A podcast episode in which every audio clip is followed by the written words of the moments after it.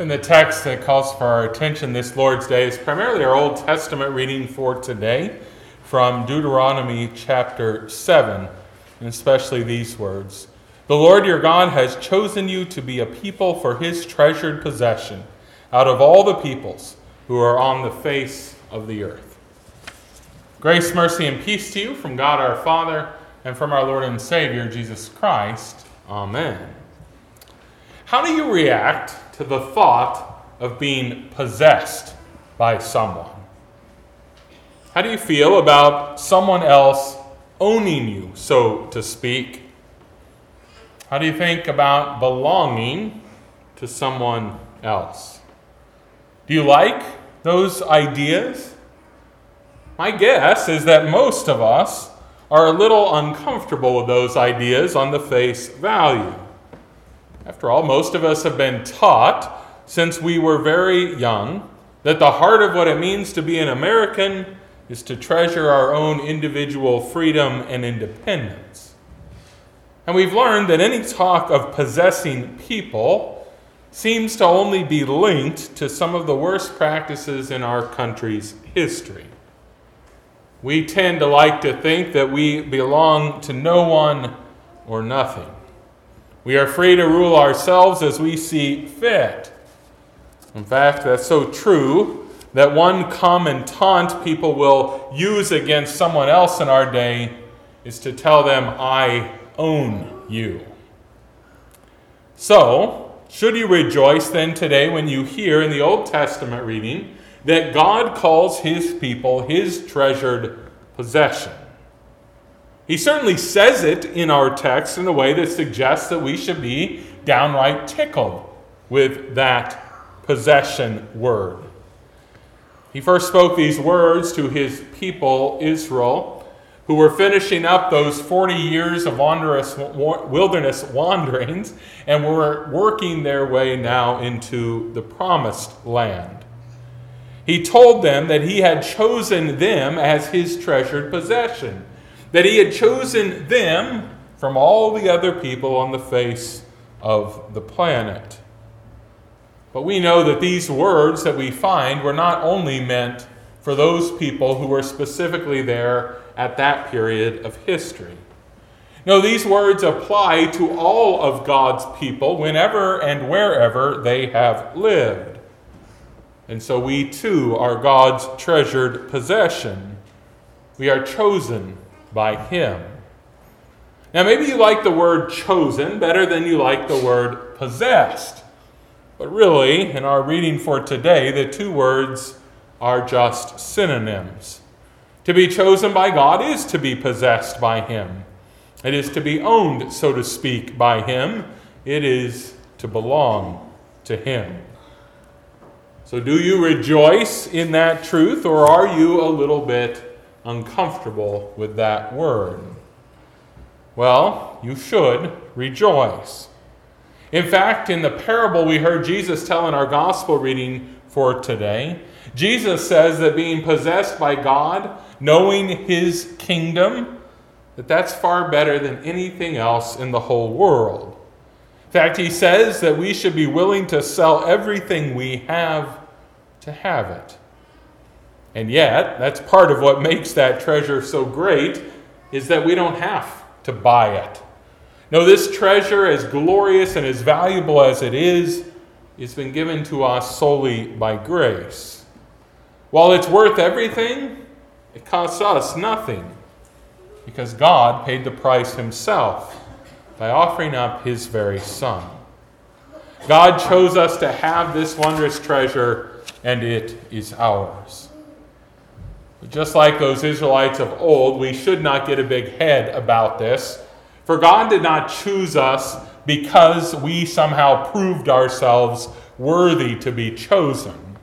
He did not choose us because somehow we are unique and special enough that we were more attractive to Him and His purposes than other people were.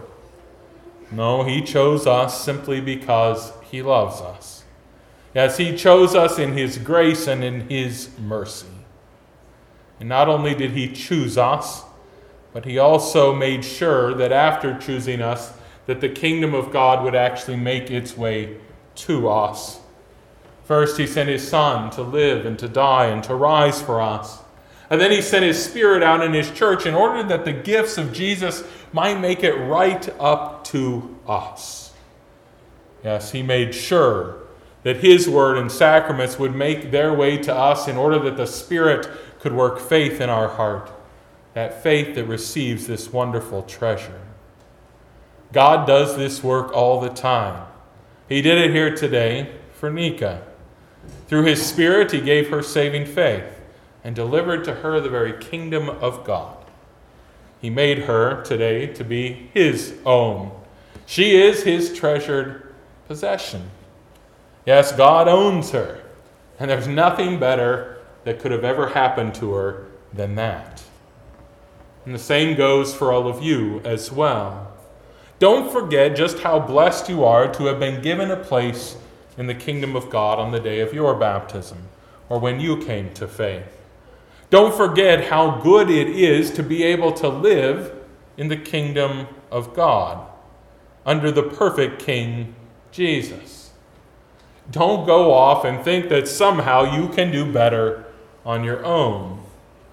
No, treasure the kingdom of God is that one solid, eternal thing that you have, that one thing that nobody can take away from you because God has given it to you.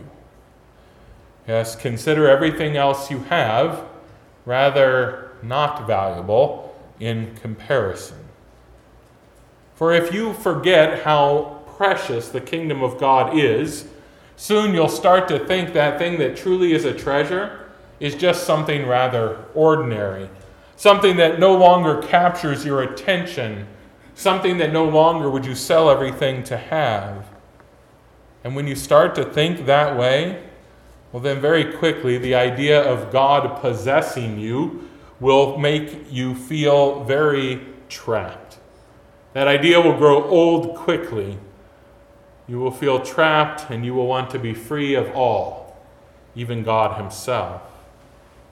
For God will say, My people will be generous, and yet we will want to clasp tightly onto our money and possessions. God will say, My people will be pure. And yet we'll want to carve out at least a little area of our life for impurity, whether it be in what we read, or what we watch, or what we do. God will say, My people will be compassionate towards those who are hurting most. But we will want to turn away, knowing that to care for those that are hurting most takes a lot of time and a lot of energy. Yes, whether we like it or not, we must admit that the idea of someone else ruling and reigning over us is not our favorite idea. And that's because ultimately we like ourselves quite a bit, and so we think, who better to rule us than ourselves? While we wouldn't say it aloud, when we really begin to believe that, it means that even the idea of God possessing us can become something that feels like an inconvenience. But here is the truth. While we have been taught to think that the best thing that can happen to anyone in this world is to be free to rule yourself, the real truth that the scriptures give us is that the most blessed thing that can happen is that you would be God's own child. Ruling yourself is not ideal. For after all, in ruling yourself, you will lead yourself into all sorts of trouble. Far better it is to be in the care of a good master than to be under the anarchy of self rule. And that one whom we are possessed by is not just a good master, he is the perfect master. Yes, life with him and his kingdom is a treasure worth selling everything else for. For life with Him and His kingdom is a life of forgiveness for our sins. It is a life of peace even amidst chaos. And it is a life of joy that persists even through sadness. Isn't it ironic that most of us here claim that our ultimate desire is to end up in heaven where God will rule and reign over us forever? And yet, in this world, we often decide that we would be better off if we wandered off on our own where we could find a place where we could rule ourselves. Today, before God, we confess this tendency this tendency to wander away from the shepherd, this tendency to want to do what we want to do. And I'm not just talking uh, today about those who aren't here, who have left Jesus and his kingdom behind in a more visible and wholesale way. But I'm talking about each one of us here who day by day wanders off to differing degrees. This is what we need to confess to God. For whether it be the smallest deed, or the quickest thought, or the tiniest combination of words, we have all wandered off from the shepherd. And truth be told, most of our offenses really couldn't be described well with words like tiny.